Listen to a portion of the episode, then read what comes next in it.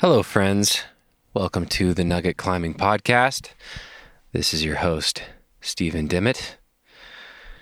I'm still getting over a head cold, so if I sound different, it is because my face is still stuffed up a little bit, but I'm feeling a lot better and I tested negative for COVID, so that's the good news. A couple items of housekeeping before we get into today's episode. I put out a new follow up conversation last week with Natasha Barnes. If you haven't heard the teaser yet, I highly recommend checking it out. We ended up having a really great conversation that was about two hours long and was basically a full length episode answering listener questions. We covered a lot of topics, many of the topics that Natasha is uniquely qualified to talk about including rehabbing injuries and how to reintegrate climbing after an injury. We talked about how she would work with a client who was coming to her with lower back pain. We talked about how our training and protein needs change as we age. We talked about the role of biomechanics and maintaining perfect form when lifting, and why that might not be as important as many of us have been led to believe and why we should instead focus on tissue capacity and how to think about that. We had a really interesting conversation about system training and training something that Natasha calls the position, which she describes in great length in the interview, and which we were able to share some resources for if you're interested in trying it and incorporating some system training in your routine. This was something different and new that I had never heard about before, and it is something I'm excited to work on during my next training block over the summer when I have access to some indoor facilities again. So, all of that and more in our follow up conversation. There's a 30 minute teaser, which you can find in your episode feed so you can get a feel for it. And it's $5 per month to become a patron and get access to the full episode and to all of the other follow ups that I've published so far. There are a dozen so far, and you can find teasers for all of them on the website. And there's a lot of great information in the full versions of all of those. I've really enjoyed and gotten a lot out of those follow ups. So, if you're a fan of the podcast and have been listening for a while, please consider signing up. It's very easy to do, and there are no long term obligations. You can cancel at any time. And it really helps. It's only $5 per month. Hopefully, that feels inconsequential if you're someone who listens to podcasts on your commute to work or during breaks in your workday. But it is also enough that it actually adds up really fast for me. Every dollar truly helps here. And if you've been on the fence because it doesn't feel like $5 will make a difference or it doesn't feel worth the hassle, I encourage you to sign up it only takes a few minutes and it truly does help. And you can get access to a lot of great content and some behind the scenes sort of stuff in those conversations as well. There's a link to Patreon right there in your podcast app. You can also find the support the podcast page on the website at thenuggetclimbing.com. And I hope you sign up. I really feel the difference with every new patron, and I really appreciate all of the support so far. Okay, my guest today is Megan Mascarenas. Megan jumped into the competition spotlight as a teenager. She's won multiple bouldering World Cups and was also the Open Bouldering National Champion in 2016.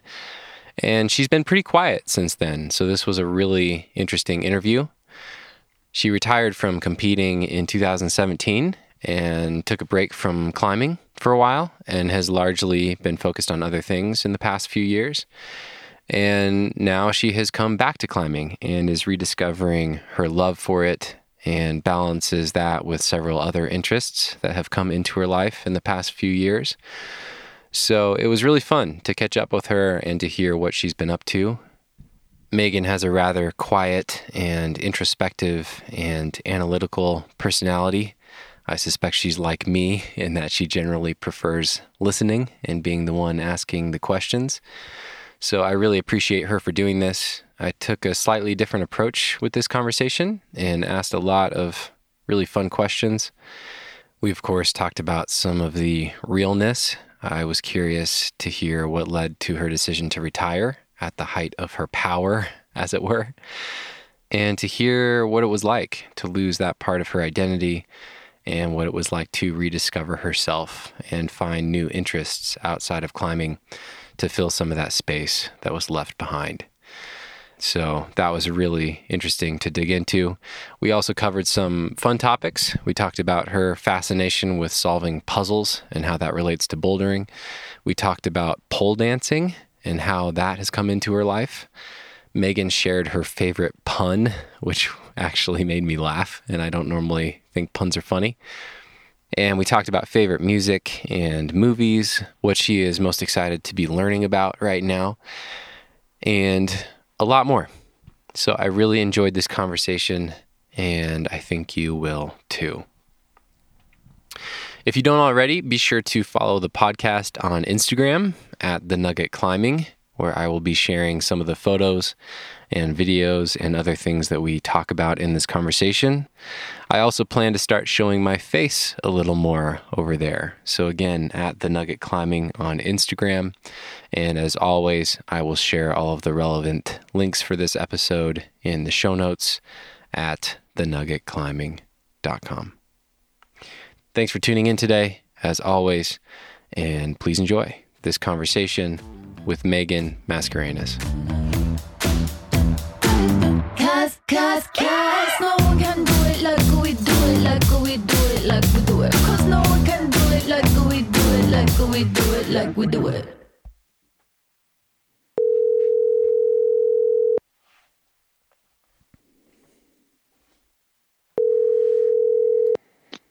Hey, Hi.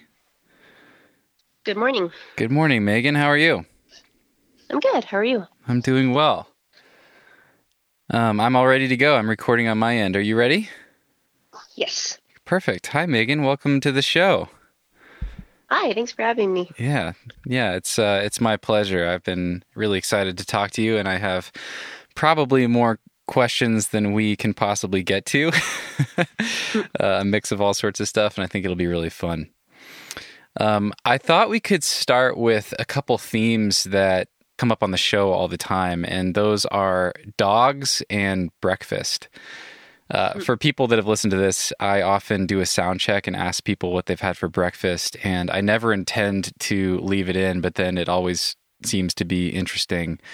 And so a lot of uh, a lot of my guests have talked about their breakfast, and then I also seem to have had a lot of conversations about people's dogs. But with you, I was looking at your Instagram and I noticed that of just a handful of your Instagram story highlights, you have an entire story highlight dedicated to your dog Whiskey and then another one entirely devoted to coffee. And uh, it seems that you are a big lover of uh, of both of those things. So I would love to ask how your morning has been. Have you already had breakfast and coffee? Uh, I have. I'm still drinking coffee.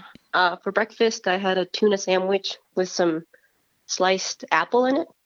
Oh, that is that is incredibly interesting. A tuna sandwich for breakfast Yeah. And sliced Um, apple. Okay. Any uh, what what would be like the seasonings on that? What is the is it a savory thing? Yes, just some mustard and pepper and onion. Okay. And then how do you make your coffee? Um, I heat up a pot of water, put in my grounds once it's boiling, and then pour it through a filter into my cup. Okay, like a pour over. Yeah. Okay. and you're still are you a one cup a day person? It sounds like you're still working on a cup. Nope, this is cup three. Cup 3. nice. Nice. I'm a huge coffee lover as well. And then I would love to ask you about your new puppy. Can you tell me about Whiskey? Yeah, so I adopted my dog a couple months ago. They told me she was like a Dutch Shepherd Black Mouth Cur mix. And I was like, oh, perfect. But I got her DNA tested and she's a Pitbull Cane Corso mix. Okay. Very different. what has that meant for you uh, behaviorally or otherwise? Any curveballs there? nope, nothing crazy. Okay. She's hardworking and playful, very strong. Mm. She is super cute as well. I was just looking at your story, and I'll, uh, if I can, I'll share some photos for people on Instagram or in the show notes. But yeah, she's she's a beautiful dog. How old is she? She just turned one. Okay. Do you have any favorite games or things to do with whiskey? Um, her favorite thing in this world is ice. Ice. So we play with ice cubes a lot and like freeze a giant bucket of water. Okay. Let okay. her eat the whole thing. She just eats it. Yeah. like an ice sculptor or something. That's so funny. Amazing. What else have you been up to this morning? What does a typical Sunday morning look like for Megan Mascarenas? Um, pretty chill. Slept in, made coffee, worked on some homework with a uh, some of my fellow students, Okay. and then sat out in the sun since it's been super nice lately. Hmm. That's about it. Third cup of coffee in the sun. That sounds pretty darn good. Yes. I want to circle back to your schooling and studying chemistry and all that. But first, another thing that I really would love to ask you about is Rubik's Cubes. And in other interviews and some short videos I've seen with you, there's this theme of your level of focus. It seems like you're able to give 100% of your attention to whatever task is in front of you. And it seems that you love to solve puzzles. And I've seen many clips of you with a Rubik's Cube. And of course, there's a lot of obvious parallels to climbing and especially bouldering and competition bouldering with that. And I'm sure there's parallels to studying chemistry as well. But I'd love to hear about Rubik's Cubes. Why is it important for you to solve Rubik's Cubes? Like, what is it that you get out of that? Oh, that's a good question. Um, I think, well, I enjoy puzzles like more than anything in this world. Hmm. I like the amount of strategy and thought it takes to get from like, I'm here, I want to get to this point. Like, what steps do I have to do? And like trying to plan it out and visualize like what's going to happen throughout the process. And I feel like that connects a lot to bouldering. Like, the start holds marked, the end holds marked. Like, all right, figure it out. Hmm. So I don't know. I like that level of trying to imagine what path I'm going to take. I guess. How often do you play with the? Is it? I, don't even know if play is the right vernacular there, but how often do you use a Rubik's cube? I haven't done it too much lately, but yesterday I had a friend who was like, "I wonder if it's possible to like do a bat hang and solve a Rubik's cube before like we fall off." I love it. Yeah. So How'd it go? Yesterday we were messing around with the Rubik's cube and bat hangs, but I'm gonna have to get faster or stronger.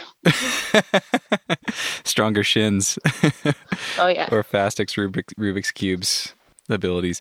Have you ever played? I've I've seen. I had a roommate in college actually who was super into it, and he had you know he had mastered the three sided Rubik's cube, or I'm I'm sorry the the three by three. And then I think he had a four by four and a five by five and maybe a weird shaped one. Have you explored any of those other variations of Rubik's cubes? Uh, yeah, I have. Um, kind of proud of my collection of like six or so Oh cubes my of different sizes. Tell me, yeah, give me the give me the quiver. What do you got? Three by three, four by four, five by five, seven by seven, and a two by two, Seven and then some odd shaped ones. What? Yeah. How does that work? Are they just more difficult as they get bigger? Uh, no, all um odd numbered cubes are basically the same after five by five. Like Hmm. you just use all the same algorithms. They just take longer. Okay. And then what about the even ones? Uh, the even ones are hard. I haven't quite figured them out yet. Interesting. Even the even the two by two? Well, that one I can do. But the four by four is kind of just trial and error Okay. for me. And I imagine there's all sorts of beta online these days. I'm sure you could, you know, just watch a YouTube video and figure out the strategy or algorithms. Maybe, m- maybe I'm totally wrong, but how do you think about that? Do you enjoy trying to figure them out on your own, or are you looking at people online to learn from about these things? How do you think about that? I had a friend of mine teach me like the basics, like just how to solve a three by three Okay. one way. And then after that, I kind of just spent time trying to figure out more shortcuts or ways to like not do all the same steps that get you to the end, like speed it up, I guess. Hmm. And I enjoy that. You're trying to figure out patterns to make, which is also fun.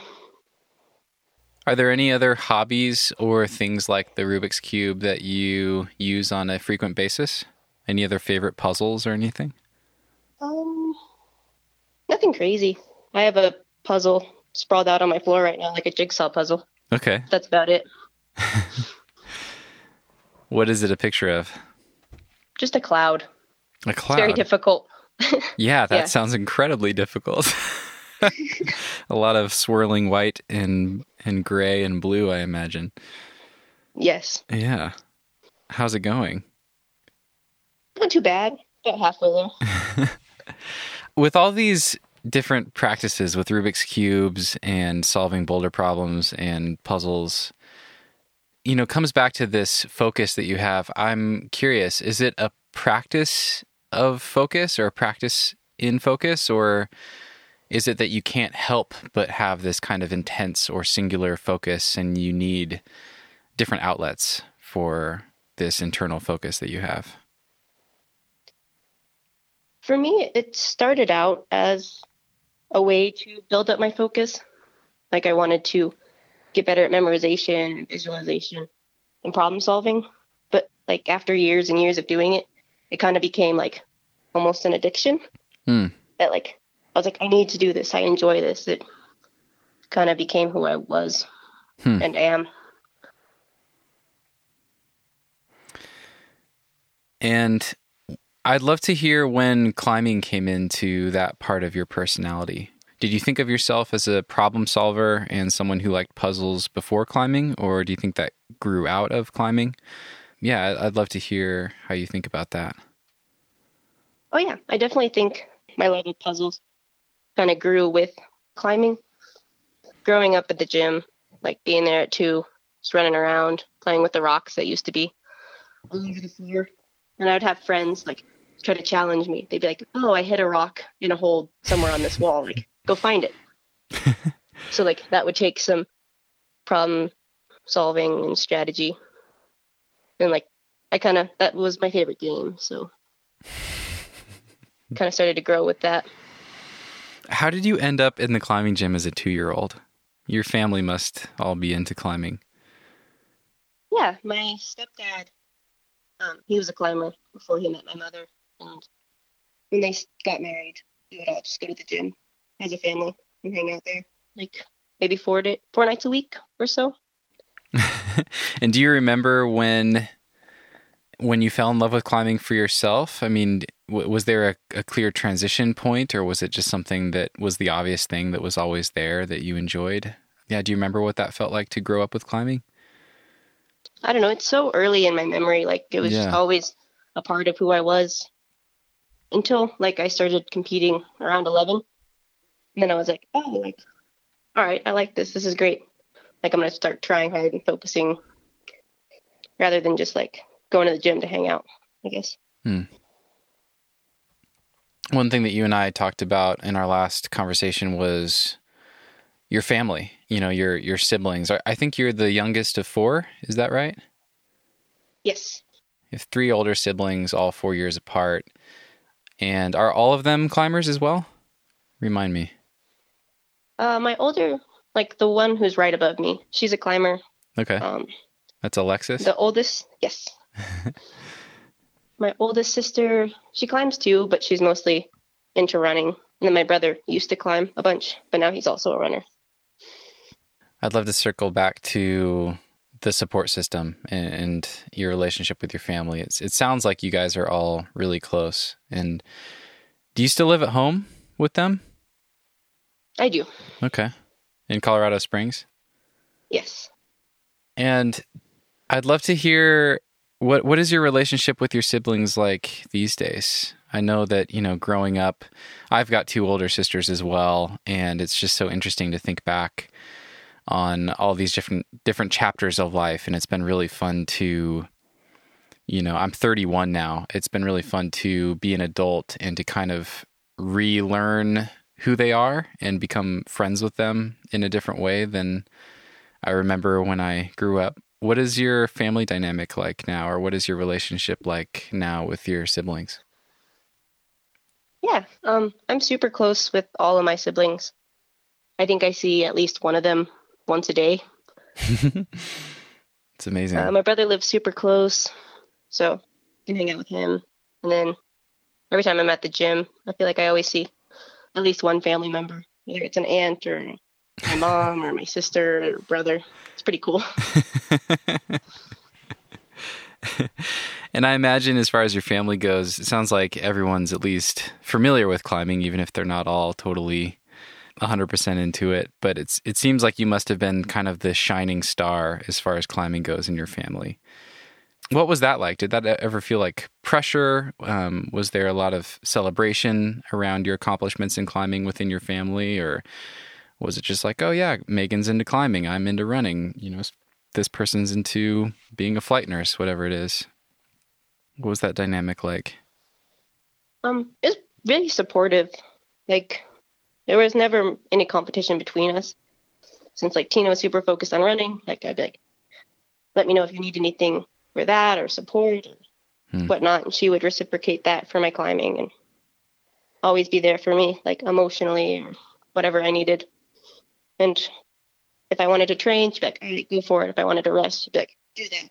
Like, I don't know. I always felt a good connection with them and they're always there for me. Did you have a coach growing up as a climber? I did. When I was maybe 11 to hmm, maybe 14 ish, I had a coach named Kyle. He taught me like all the basics and whatnot.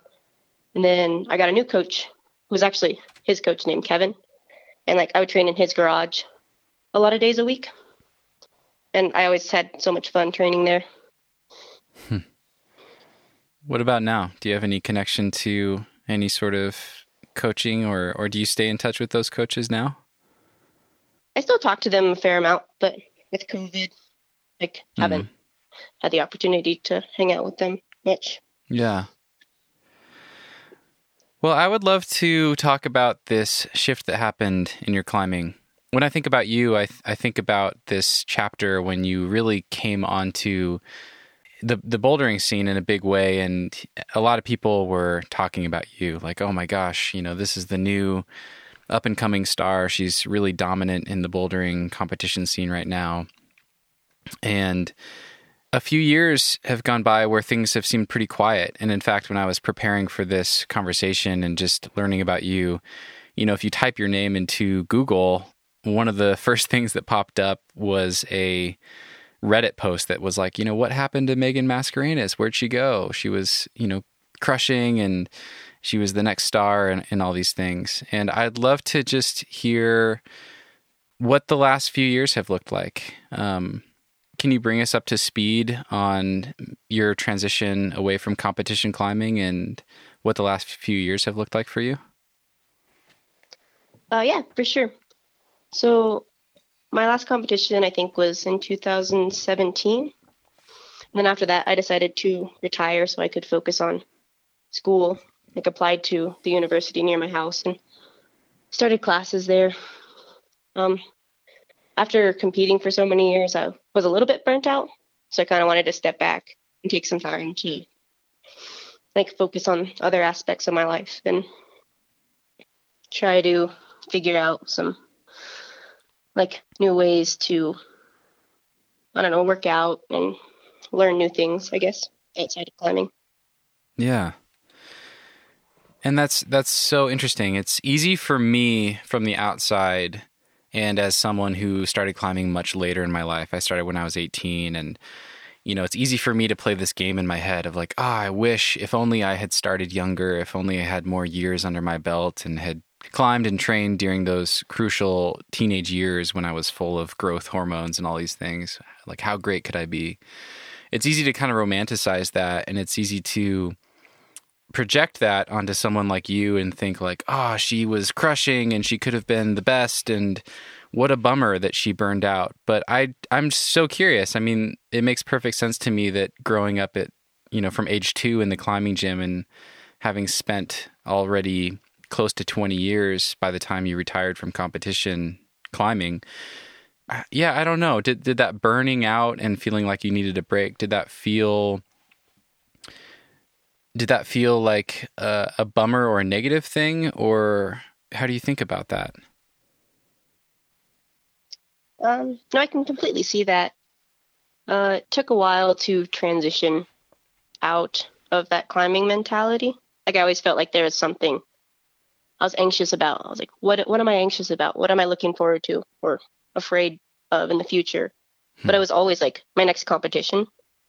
And that would be like what I would occupy my worried thoughts about and like like okay, we got to do this and this and this. But when that was taken away, I couldn't figure out what was quite missing in mm. that hmm. hole. sure. Um yeah, that's about it. I was just watching before we got on the call this morning. I was just watching a short video featuring you. I think it was a Mad Rock video, and it was uh, Stacy Sutter or Suter that was speaking, and she was describing you. And I think you were, you know, this is five years ago or more. Um, but she was describing you and saying that, you know, Megan has always known what she wanted and how to achieve her goals. She was speaking to that focus that you had. And I imagine stepping away from competition climbing, that must have been incredibly disorienting to lose that sense of having a sheer or a clear vision of what you wanted and what you were trying to achieve. Yeah, exactly. Uh, Stacy Suter, that's my mother. Got it. She's always been like a driving force in my climbing. And I don't know, yeah. I mean, was kind of like trying to refigure out things I wanted to focus on was it was like both like freeing for me, like I can do anything I want now. And mm. uh oh, I can do anything I want now. yeah. yeah, life without some sort of constraints or guidance is uh, pretty overwhelming. What have been some of the things that have come in and replaced that focus on competition climbing over the last few years? Um, well, number one for me has definitely been school. That's more than enough to occupy my time. and you're a junior at the university that you're going to? Yes. What are you studying? I'm studying chemistry right now. I have um, like one more chemistry class I have to take before I can graduate. So that's been super fun. And is the hope to go to medical school? Yes. Yeah, that's really interesting. You have a pretty deep line of uh, medical professionals in your family. And I'd love to hear how that has influenced you and what it is that you hope to do with with your own career, I guess, and, and thinking about going to medical school. Yeah. Um, so watching everybody else in my family, like hearing about their jobs, and they're like, it's difficult, but I'm helping people. I couldn't see my life like taking any other path. I'm like, oh yeah, that'd be cool. I want to help people, and I think medical field would be a great way to do that. And seems like it'll be here for a while, as long as people are alive. Unfortunately, yes. I don't think it's going away anytime soon. yeah, good job, security. Oh, what yeah. is it specifically that you would like to do? Do you know yet? Um, I haven't picked a field to study yet, but I was hoping just to move in that direction and see what inspires me. Okay. Or what interests me, I guess, and then pursue that. And have you had any exposure to any of that yet, or is that all coming next after you finish chemistry? Uh, that's all coming next. Okay. I would love to ask you more about school and specifically how you study to achieve the grades that you have achieved.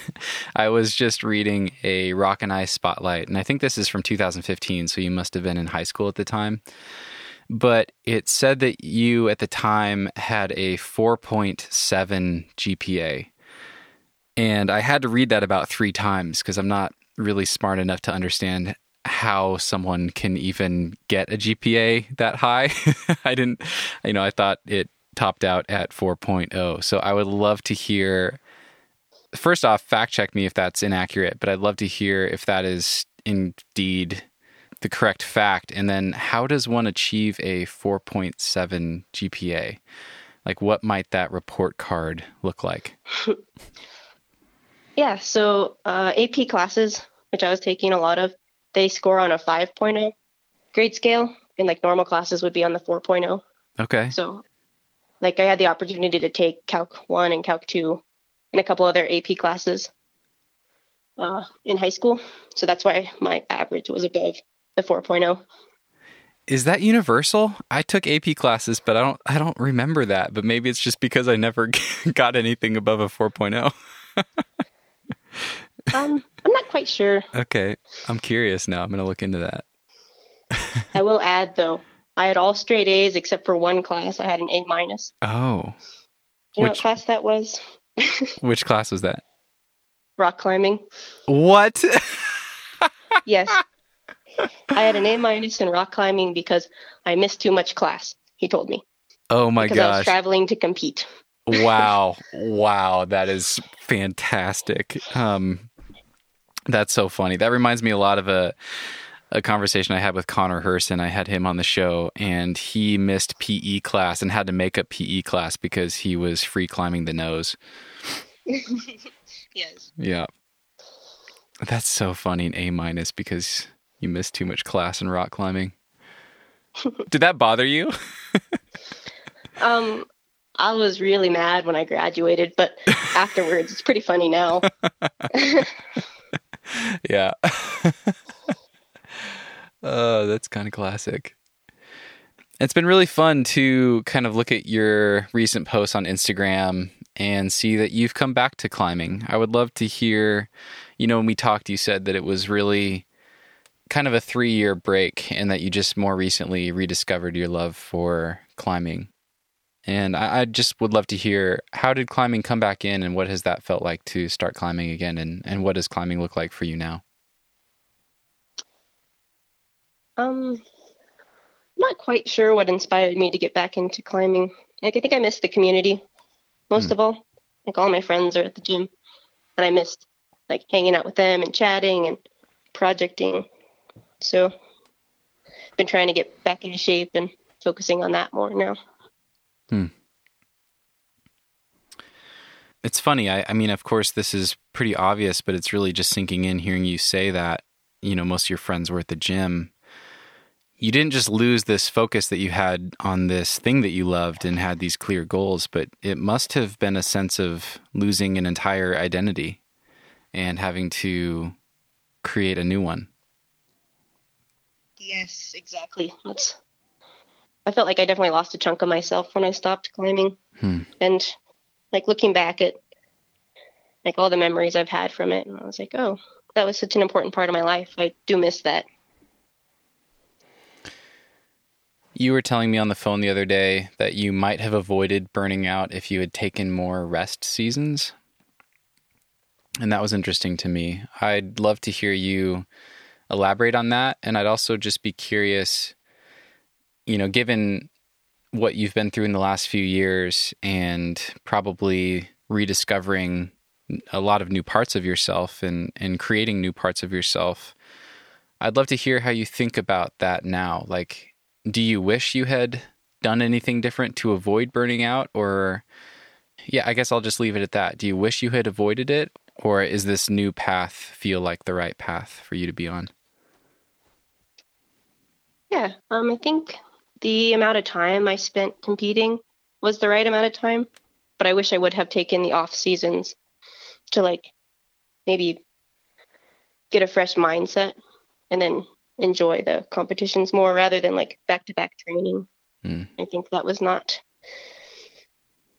well, I mean, at the time it seemed like the best option, so I don't regret that, but hindsight's twenty twenty. it is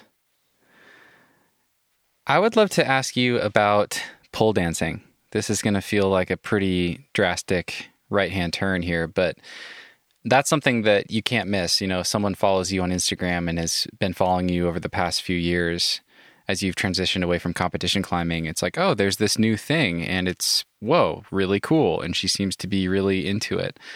I would love to hear how pole dancing came into your life. Yeah. So um, a couple years ago, when I was like, I felt like I had gotten out of shape and I was unmotivated to like work out. I didn't want to get back into climbing yet because I was still not super psyched on it. So I went to Google and I typed in like, what are some sports that build upper body strength? and like scrolled through a bunch of lists of like swimming, running, climbing, like boxing, dancing. And then I stumbled upon one that said pole fitness. Huh. And I was like, hmm, that could be fun. So then I Googled some or YouTube some videos of like pole dancing competitions. And like watching these women like just so graceful and strong and their stabilization muscles were like out of this world. And it was like gravity did not affect them whatsoever. And I was like, all right, that's my next sport. Hmm. So I ordered a pole off Amazon and then just like started dancing, watching different Instagram videos and be like, oh, that trick looks fun. I'll try that. Kind of just fell in love with it. And can you describe how one gets started with that? I mean, you order a pole. I imagine, I, I, think I've seen a video of this. So you have a pole in your room now that's attached to the floor and the ceiling? Yes. And then where do you start? I mean, are you like seeing sequences or watching videos that break down individual moves? Are you projecting different sequences or pole dancing moves? yes, exactly. I would just like watch a video and be like try to imitate okay whatever whatever they did and then like see a cool trick and be like all right that's my goal i want to do that by the end of the month hmm. and just try to work up like the strength or the flexibility to get to that point and what is that process like? I mean is this just intuitive? Or are you just kind of figuring it out uh, as you go by feel? Or are you following any sort of you know training plans or recommendations as, as far as learning the steps of a new move?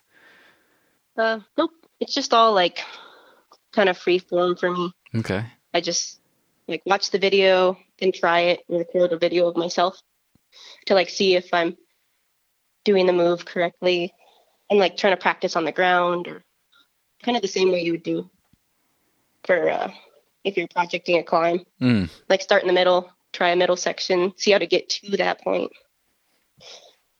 Yeah, it's fun. I enjoy like starting over Mm. with something I'm like I have no experience in because like I'll try something and like fall onto the crash pads and be like, all right, that didn't go as planned. Try again, try again, try again. There's a lot of room for progression. So that's interesting. So as a climber, you obviously had all these crash pads already to put in your room, you know, on the floor below your pole. What do pole fitness enthusiasts do? Do they buy crash pads? Um, I think you can buy a pole mat, but mostly you just fall on the hardwood floor. Good incentive not to fall. So I'm going to be the, uh, you know, the the person walking by, going on a hike near the bouldering area, asking what the square pads are on your back, and do you ever fall? Um, you know, us climbers roll our eyes and we're like, yeah, we fall literally hundreds of times every single day. um, do you fall a lot when you're practicing pole? Yes. I feel like it's like the same amount of sends to falls I have in climbing.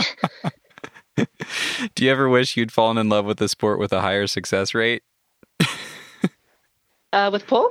With with pole and climbing? Oh yeah, that would be.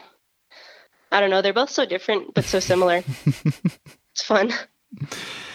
Well, it is very cool to watch. I will be sure to, if you're open to it, I would love to repost some of your short Instagram clips of you. What do I call it? Do I call it pole dancing? Yeah, that's what I call it. Yeah, I would love to uh, share some videos for people in uh, on Instagram of you pole dancing. It's really neat to see what you're up to with that. Perfect. And I'd love to hear as you've started climbing again, you know, you were talking about going on YouTube and seeing pole fitness for the first time and seeing these women and the grace and the strength that they had and the I think you just said their stabilization muscles or strength was off the charts. What has that felt like bringing that back into climbing? Have you noticed a, a difference with that? Uh, absolutely. When I So well, I tried to get back into climbing a couple years ago, and I was climbing like V5. I felt like I couldn't do a pull up. I was just like struggling, and I was like, I'm not, I'm not getting back into climbing until I climb V8 again. And people would always look at me like, well, "How are you going to do that?" I was like, "Watch this." so then I picked up pole, Huh. and it brought me back up to like V8 now, or V9 maybe. That's so interesting. Yeah, that's a really interesting s- sentence. I'm not going to get back into climbing until I climb harder than I do now. Yeah. That's so cool. Do pole moves or sequences do they have names? Yes. What are you projecting right now? Oh, geez. I don't know what it's called, but it's like if you imagine doing a forward split and then reaching back and grabbing your back foot and then being upside down and then hanging off like your armpit while you're in that position. Yeah, okay. I can certainly try to imagine that. I imagine it looking really incredible and inspiring and beautiful if you can do it. And I imagine it uh, tearing me apart, but very cool. Okay, so forward split, grabbing your back foot, holding the pole between your arm and your lat, basically. Yeah. Okay. I'll reach out to you. I'd love to get a clip or a photo or video of someone doing the thing that you're projecting right now. I think that'd be really fun to share for people. Yeah, perfect. So it's funny you you just said that you're struggling with climbing, coming back into it, feeling like you were climbing V5 and wanting to feel stronger than that before you came back. And when we were talking on the phone, you said that I was asking you kind of like what climbing looks like for you now and what you hope to do with it and if you have any goals and aspirations to go back to competi- you know competitions or or anything like that. And I think you said something similar. You said your plan is to climb and train for a year so that you can then go back out to Rocky Mountain National Park and work on some some projects there. So I'd love to hear what those goals look like for you now and how you're thinking about this year of just climbing and training to kind of get back up to the level that you want to be at. Yeah, so uh, my goal is to be up to like maybe V12 by Alpine season because I would like to like go on maybe a classics tour of like the harder routes of Rocky Mountain and try some new climbs. Maybe find some harder projects, like kind of just set the groundwork for them and be like, all right, this is what I want to train for. It's kind of my goal for uh, this year. Okay. And how are you going about that? What does your schedule look like with climbing now and what does your training look like these days? Um, I'm back at the gym maybe like five days a week, training for two hours. I've introduced campus board back into my training, which I've never really done before because I want finger strength, I guess, Okay. and just focusing on core and shoulders. Five days a week, I think you had told me that you go, you typically go like three on, one off, two on, one off. Yeah. How do you think about structuring your week? Do you do similar things on each of those days, or do you have uh, you know specific training activities or exercises that you target on each days? How do you think about that? I don't have any structure right now. I kind of just go and do whatever my body tells me to do. If it's like, all right, we're not feeling powerful, like, okay, we'll do endurance. Or like, I feel strong and psyched and competitive. I'm like, okay, on site day. And are you practicing pole fitness on top of that? Yes. And what does your schedule look like with pole? Uh, maybe just an hour every day or so, Okay. or every other day. Just listen to some music and work on some tricks. How physical is that? Are you tired after an hour of pole? Uh, it's very dependent on what I do. Like a lot of there's a lot of leg hangs. They're not too upper body intensive, so those I'm fine with. But if I'm like doing like kind of like human flag type stuff, then my shoulders are pretty tired the next day. What was the what was the thing you said? Any what type of stuff? Like human flag, Human upper flag. body. Okay. Yeah. Got you. I'd love to hear like what are some of the things that you've noticed change in your own climbing, bringing this new strength and you know strength of your stabilizers from pole. Like what are some of the things you feel that have changed in your climbing from doing that? One random thing is I think it helped uh, my barn door strength. Huh. Like every time I'm in an invert, just hanging off my arms, like your body tends to tip in one direction and you have to fight it back to stay vertical or whatnot.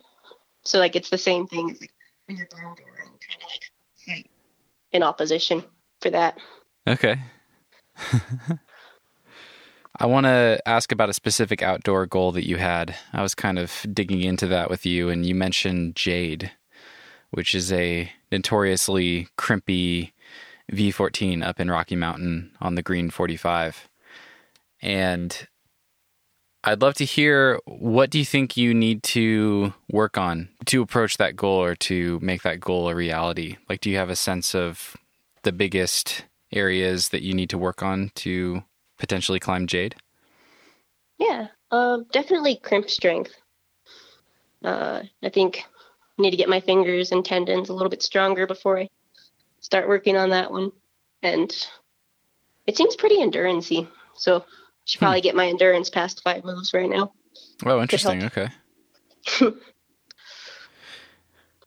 and how do you think about outdoor climbing with that? I mean, is as you get closer to that and feeling like you're approaching that level, is outdoor bouldering part of how you think about training and preparation, or do you feel like it's a separate thing? How do you think about that? They're definitely very separate in my mind for me. I feel like I have a different mentality when I'm on real rock versus like messing around at the gym. Like uh, outdoor climbing has so much more freedom. There is no hold that's off. I can put my toe on it or smear on it or whatnot. Like it's mine. So I always forget that like, oh, I'm not looking for the tagged holds. I'm looking for how I get to the top. Does that take time to make that shift when you have been in the gym all winter, let's say, and you start going outside again? Or uh, actually, I should ask, are you outdoor climbing now? Are you mixing that into your schedule at all? Uh, yeah, I've been getting outside a fair amount with some friends. Oh, okay. Nothing new, just like some old, old areas I used to climb at a lot. Trying to see where I'm at Hmm. on those climbs. And where are you at? How does how has that been feeling? Um, surprisingly good. Awesome. I feel strong on some of the old climbs I that took me years to get. I have a few questions for you about indoor climbing and specifically competition climbing, things like that. I would love to ask what advice would you give to a young climber who is driven and determined to get better? Does anything come to the top of that list for you? My number one piece of advice would just be to climb. Like I think there's no better training for climbing than just like volume. Like just climb, try, have fun, project, try to think in new ways. Hmm. So yeah, just get out there, try, have fun, find something that motivates you. It's okay if you're not motivated. Like go with the fluctuations. Hmm. That's a cool message. I'm curious what your uh, what your split looks like these days. So you climb five days a week. What percentage of that time would you say is just climbing, as opposed to more, um, you know, structured training like campusing or hangboarding or rings or core or anything else? Probably 90% climbing to 10% Oh, strength. That's awesome. Yeah. That's good context to hear. 90%. Wow. Is there any advice that young climbers should ignore? Maybe popular advice in the mainstream or media that you find counterproductive? I've seen a lot of videos recently of like young climbers like doing weighted campus boarding or hangboarding. and I think it looks cool in a video, but I think it sends young climbers the wrong message that like this is the approach, and if you're not pushing this hard, you're not trying. And I think that's just a fantastic way to get injured and burnt out. Mm. So I would say like if you do watch those videos, like be like, oh yeah, that's pretty cool, but that's not not the right idea. Yeah. Is there anything that you wish you had known as a teenager that you know now? Or any advice that Um, you would go back and give to yourself or anything you wish you had been told at that age? I guess for traveling for competition, kind of wish I would have taken the opportunity to talk to like the climbers of other countries more. I was so intimidated by them. Hmm. I think I missed out like building friendships and learning about new cultures and the way they train. That's a cool answer. Is there any place in particular that you would be most excited to go back to and spend more time? You know, once the world is vaccinated and we can actually travel again? Yeah. I'd like to go back out to Magic Wood again. Yeah, cool. I've never been. That is a dream location for me, for sure. Yes. Any specific climbs or projects there? Um my old enemy is New Base Line. Ah, Like I don't even know if I want to try it again because I was like devastated when I fell off. oh, my dang. finger was bleeding. I was like, oh, that would have been the send. Oh no, I don't. I didn't know about this. So New Base Line for people listening is a V14, and I, I think from what I've heard, a pretty hard one. Uh, is that in, yeah in Magic Wood? Um, tell me about that. It sounds like you got really really close. Yeah, I had all the beta down. I had it in two parts, and like on the send go, my pad just like busted open, and I was like just dripping blood. And I Oh, couldn't couldn't get it to stop. I was like, all right, well, this is the end of my career, jokingly, but when was that? that was after. Oh, was that 2016? Maybe. I think, yeah. Okay. Those ones are hard. I have a couple I have a couple like that myself. Things that I still very much want to get done but may or may not ever go back to Yeah. for similar reasons. Any others in Magic Wood? Any dream climbs or inspirational projects or anything? Um, nothing specific. There's just so many cool classic lines there. Hmm. I would like to spend some time messing around on. So this is back to competition climbing in particular. I've got some uh, listener questions for you, and this question is from Jimmy. Jimmy wants to know, with regards to competition climbing and finals, do you have any tips for calming nerves before climbing and while you're sitting in the chair between climbs? Oh yeah. Um, for me, I just like to close my eyes and like focus on my own breath. And like every time my mind like shifts to another thought, I'm just like, nope, I'm focusing on breathing right now. Hmm. And I feel like that helped me a lot. And then just like pick something to say to yourself and repeatedly it becomes pretty comforting, I think. That helped me out a lot. Would you be willing to share an example of that?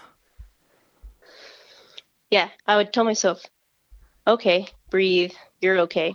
Like you can do this if you want it. Hmm. Try hard. And then I would just repeat that over and over and over and over again until like I was like, yeah, I can do it. And then I'd feel like so much relief from that. Like, all right, now we can focus. Do you bring that same sort of approach to your outdoor projects?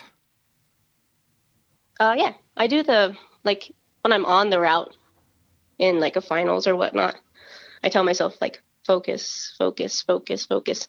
That's like what I always repeat to myself: focus, try hard, focus, try hard. And Huh. I try to do that same for uh, like outdoor projects. Focus, try hard. That's a good Yeah. sticker right there. Do you have any quirky habits or other rituals that you do on a competition day or that you would do on a competition day? I have a couple small ones. Like right before I climb, I always have to put my right shoe on first, and then Okay. my left shoe. I like it. Uh, I have a lucky climbing charm. I always have clipped onto my uh, chalk bag, like Okay. a little hole that one of my friends made me. A little hold. Yeah. Okay. And then my last weird one is um, every time I use a block of chalk, or like if it's a bag of chalk, I'll cut out a square. But I always leave that wrapper in my uh, chalk bag. Okay. otherwise, I feel like it's bad luck if I throw it away until I use the whole block of chalk. Interesting. And this is like in a bouldering bag where you have more room. Uh, I do it for the like the little strap-on ones too. You do. that Yeah, seems like it it'd always be really. annoys really. my friends. What's that? It always annoys my friends. They're like, "Why do you have so much trash in your chalk bag? Like, Yeah. don't throw that away. I need that." Yeah, that seems like it'd be really annoying in a sport climbing bag. That's really funny. Maybe I'll try it. Um, Yeah. what about when you're getting shut down by a boulder problem in a comp? You know, you've got that five minute timer, and I imagine it's incredibly stressful when you're not solving the problem or getting shut down by a move. Is there anything that you say to yourself in that moment? Um, I try to go back to that same like relaxation technique I would use. Like just close my eyes, like start breathing, be like, all right, come on, work it out, you can do it. Hmm. Like, are we not seeing something? Do we need to try harder?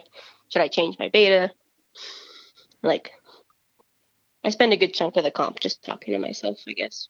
Sounds Yeah. like but that helps me out a lot. Yeah, I'm sure most people do. It sounds like the theme is just returning to focus and calm.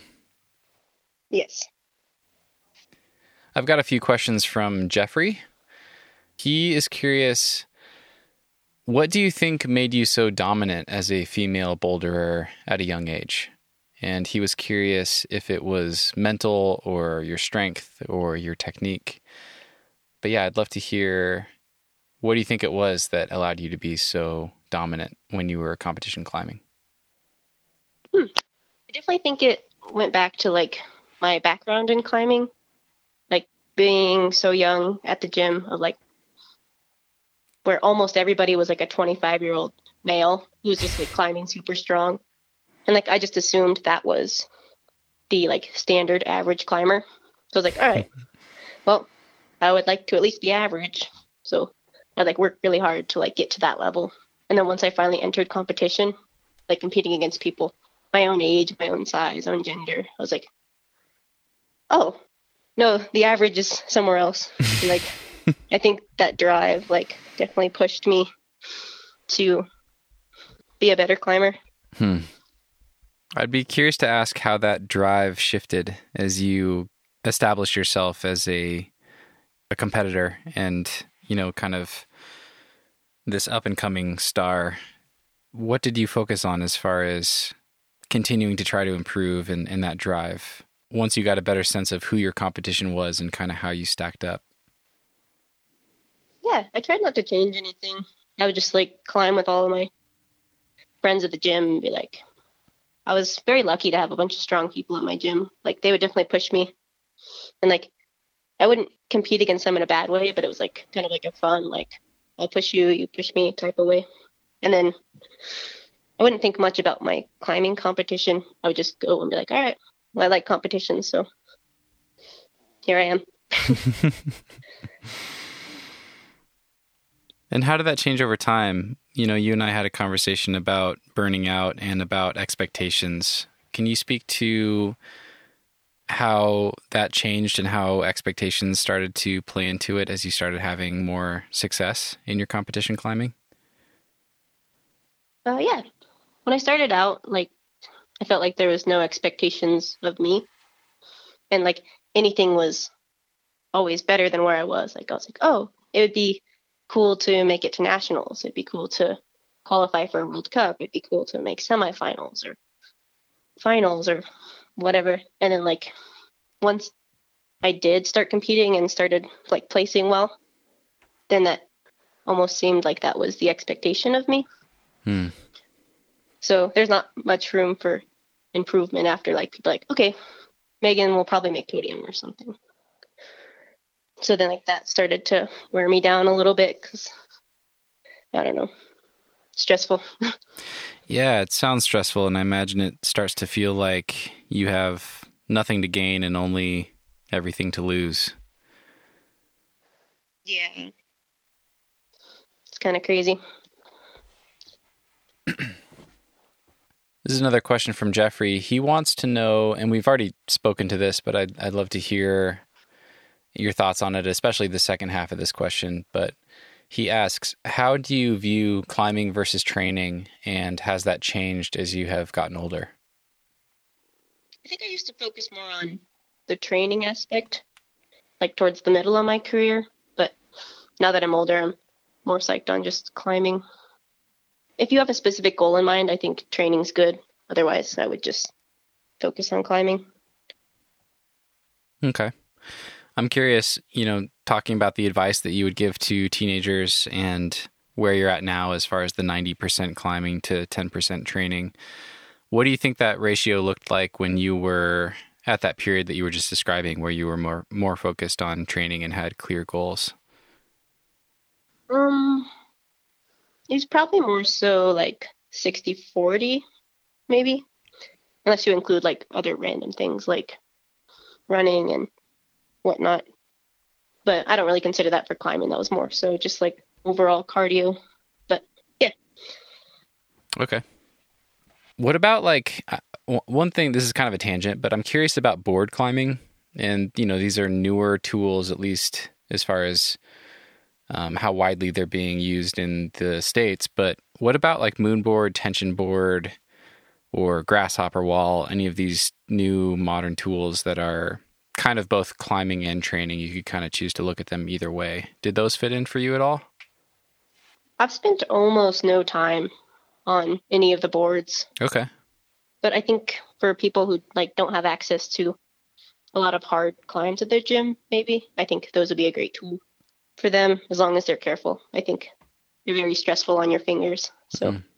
I would caution that. Okay.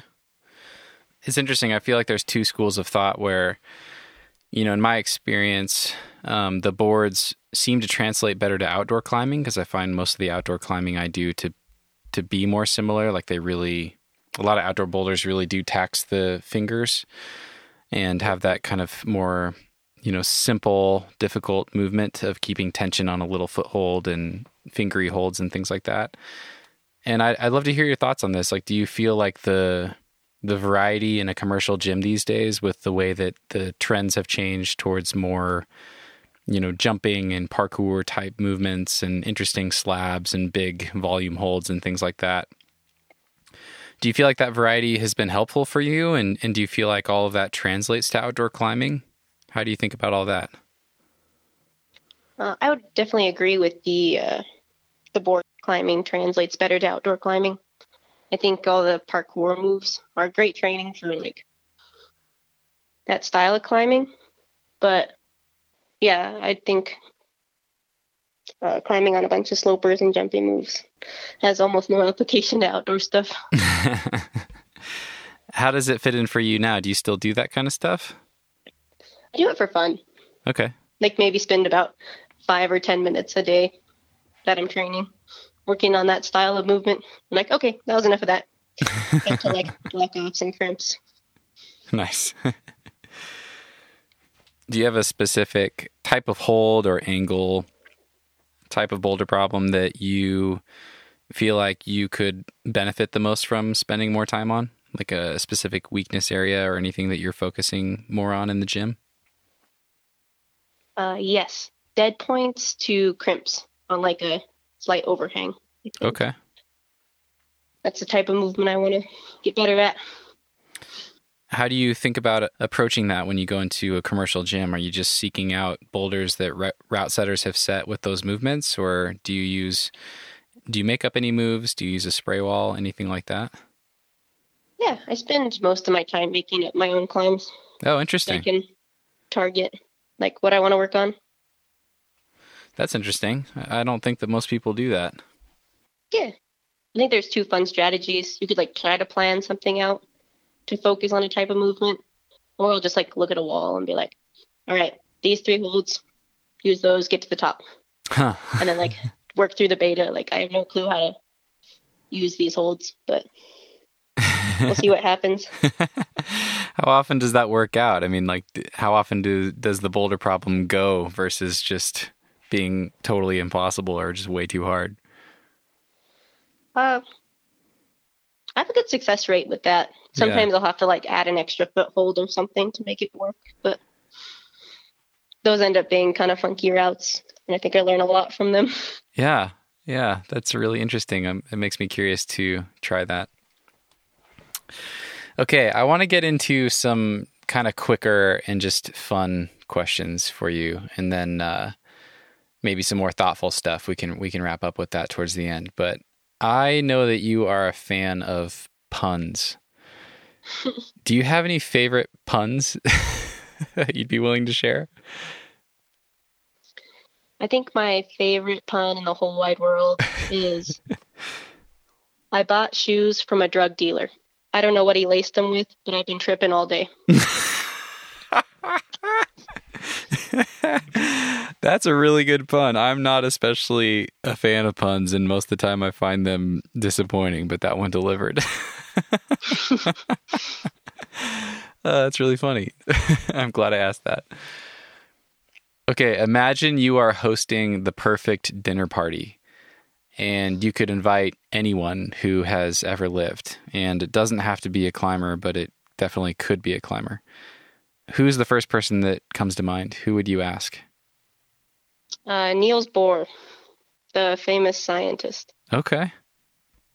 Can you uh, can you let me know a little bit more about who he is? What did he do? Uh, I'll link to his Wikipedia page for people. he contributed a lot to our knowledge of like physics and chemistry. And there's like a rumor that nobody's ever met this man who didn't like him. Oh wow, And that's a great quality. That's a great thing to have said about you. Yeah, I heard some story about like during the Nazi times, he like took a bunch of um, Nobel prizes from the Jewish scientists and melted them down and hid it in a like chemistry laboratory until the war passed. And then he retook the medals, melted them down, printed out the correct emblems again, and gave them back to the scientists. so he was like doing like secret spy work too. So. That's incredible. What would Yeah. you want to talk to him about or ask him about? Oh, I have no clue. Just anything he'd be willing to talk about. Fair enough. Okay, if you were to be found driving in a car by yourself and singing at the top of your lungs, what artist or song would you be most likely to be listening to? I'm super psyched on Glass Animals right now. Okay. Probably just like any one of their songs. Nice. Glass Animals. Okay. Do you have a favorite album? I forgot the one that has Gooey Okay. in it as one of the songs. Okay, I'll find that and I'll link to it in the show notes. okay, imagine your. Do you live in a house? Yes. Okay, imagine your house catches fire and everyone's fine. No one's home, your family and your dog, everyone gets out safely. If you could only save one physical object, what would it be? Uh, probably the golden axe that was the trophy from the Vail World Cup. Okay. It's like my favorite object in my room. Can you send me a photo of it after we get off here? Yeah. Perfect. I'd love to share that. The golden axe. Uh, what competition was that from? That was from Vail? Yeah, 2015. 2015. Okay. Very cool. This is probably a tough one. Can you describe one of the happiest moments in your life as a climber? Um, yes, I have an exact one. I was driving out to some climbing area. I forget where, but I was with my sister and her fiance and their dog. And I was just like so psyched on climbing that day. And like they were playing great music. I don't even know what the song was, but I was just like sitting there and I couldn't stop smiling because I was just like so happy to like, oh, I'm going outside climbing. This is an oddly great day. Beautiful. What about an especially hard or difficult moment in your climbing? Would you be willing to share? Can you think of and, and would you be willing to share an an especially difficult moment in your climbing life, maybe from a competition or something else? Um, not particularly. I mean, I always had the ups and downs of like being super psyched on competing and then like super lows. Like, I don't want to climb. I don't even like this sport. I'm not good enough. I'll never be good enough. And like trying to overcome those like negative thoughts that were always in my head. Hmm. You've talked about the support network that you have and how much support you got from your family. What would you do if you were struggling with all those thoughts that you just mentioned? Who would you reach out to in your family and and how, you know what would you what would you do in that situation? Um, I typically call my older sister Tina, and she would just like listen to me rant and like no judgment, no like she wouldn't offer me suggestions. She was like, I hear you, I understand you, I'm here for whatever you need." Like, Hmm. And I think just having somebody to talk to was always always helped me out a lot. Where's Tina now? Uh, she's also in the Springs. Nice. She, I see her at the gym a couple nights a week. And we just hang out and drink coffee. It's fun. Amazing. Okay, if you were to make a new best friend, what is something important that you would want them to know about you? Um, I'm mildly awkward in person, not the greatest conversationalist. So, like, just talk at me, and I'd love to listen to you. Even if I don't look amused, I'm really enjoying like having somebody talk to me. That's really interesting. Okay. You're like me. I would much rather be asking the questions and, and listening than talking at people, yeah, which is why I really appreciate you doing this. This is really fun. that's been a blast. I've got a few more questions. Um, if you were stuck on a desert island with a DVD player and somehow you have electricity and a TV and only one DVD, what movie would you choose and why? Um, hands down, The Incredibles. I love that movie. yes. Good answer. That's one of my favorites. It's such a fun movie. Yeah, I could watch that all day. Okay, if you could be an incredible, what superpowers would you have? Sky's the limit. You don't have to pick ones from the movie. Oh. Hmm. I guess maybe read minds. Oh, Scandalous. I never know what people are thinking. yeah, does it feel hard to read people? Yeah. Yeah, people are very complex. Read minds. Okay. What would your outfit or costume be? Um, Any color definitely scheme? gray and teal. Gray and teal. Oh yeah. I love it. Okay, so circling all the way back to your Instagram and looking at your story highlights, one of the other things that made the cut is something related to chemistry. So this is going to be a geeky chemistry question. If you could be a molecule, any molecule, what would you be?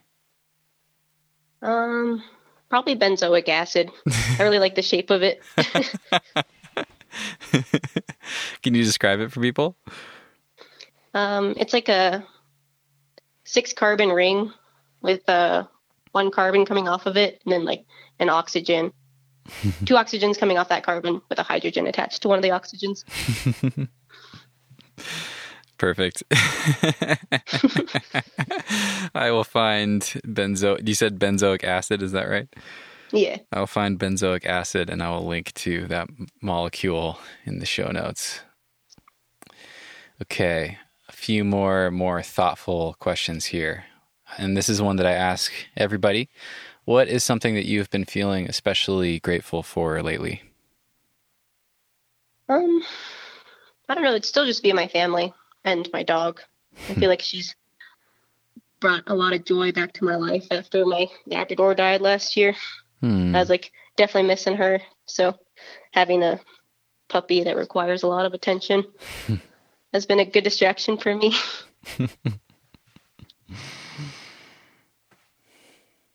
Perfect. And what is something that you feel most excited to learn about right now? Um, I've been trying to learn some more math. I feel like it's a fun way to think. So I've been kind of reading some books on that. A lot of my friends are mathematicians, so like pick their brains and try to learn some new things from them. That is fantastic. So it sounds like this is this is outside of the requirements of school. This is Yeah. just because you're curious about it. Mhm. I love it. What are you What are you learning about right now, as far as math goes? I'm trying to learn more about like linear algebra and group theory. Okay. My two main focuses. and is this so that you can have conversations with these these friends about these things, or just pure curiosity? Uh, mostly just pure curiosity. I love it. Cool. And this is a similar question, um, but it is a little bit different. I'm curious what your thoughts are on this. It, maybe this is more of like a a hobby thing or a activity. What is something that you would like to spend more time doing in the future? Definitely more time outside and like traveling for fun. Okay. Like not even for climbing or anything, just like to go see some new sights and meet some new people. Yeah. So as far as climbing goes, you talked about Magic Wood. If you were going on a vacation or trip outside of climbing, where would you like to go? I'd like to see some more national monuments, Okay. maybe in Utah or places like that. That'd be fun. Anything at the top of the list? Specific ones? Is it Zion National Park? Yeah. That place. That looks awesome. Yeah. Zion is I've spent a little time there. Zion is is very cool. It's like outdoor Disneyland. Pretty magical spot. Where can people find you these days, Megan? Where do you exist on the internet? Obviously, you've got your Instagram, and I will link to that in the show notes. Is there anywhere else that people can reach you or see what you're up to? No, just Instagram. That's the main one. Yeah, haven't branched out to any other platforms. Okay. I will link to that in the show notes. And my final question if you could get your audience or this audience, the listeners, to internalize one message, what would it be? What's something that you'd like to leave people with? I guess from my experience with climbing and uh, whatnot, is that it doesn't really matter what path you choose. I just think like you got to enjoy every step of it. Hmm. Otherwise, the destination isn't worth it. Awesome. Excellent message to leave people with. Well, Megan, this has been incredibly fun. I really appreciate your time, and we got through a ton of questions. That was that was everything on my list, and again, really cool to to hear about all the different things that you are up to these days, and the way that you've kind of reshaped yourself and leaned into these new interests and I'm excited to see what is next for you, whether it's what direction you choose to go in medicine or, you know, where you choose to take your climbing. If you if you do continue to find joy in that or where you take pole fitness or pole dancing. Um, yeah, really fun to connect and hear what you're up to. Thanks so much for your time. Yeah, thank you too. All right. What's in store for the rest of the day? Oh my gosh, I have so much homework.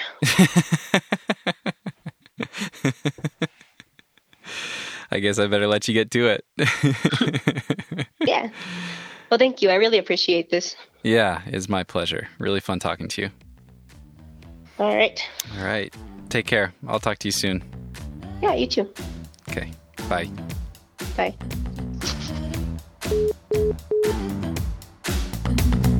Move with the rhythm, shake it up, stop when the clock hits 13. You've been working, but you're flirting with the weekend. You can freak out.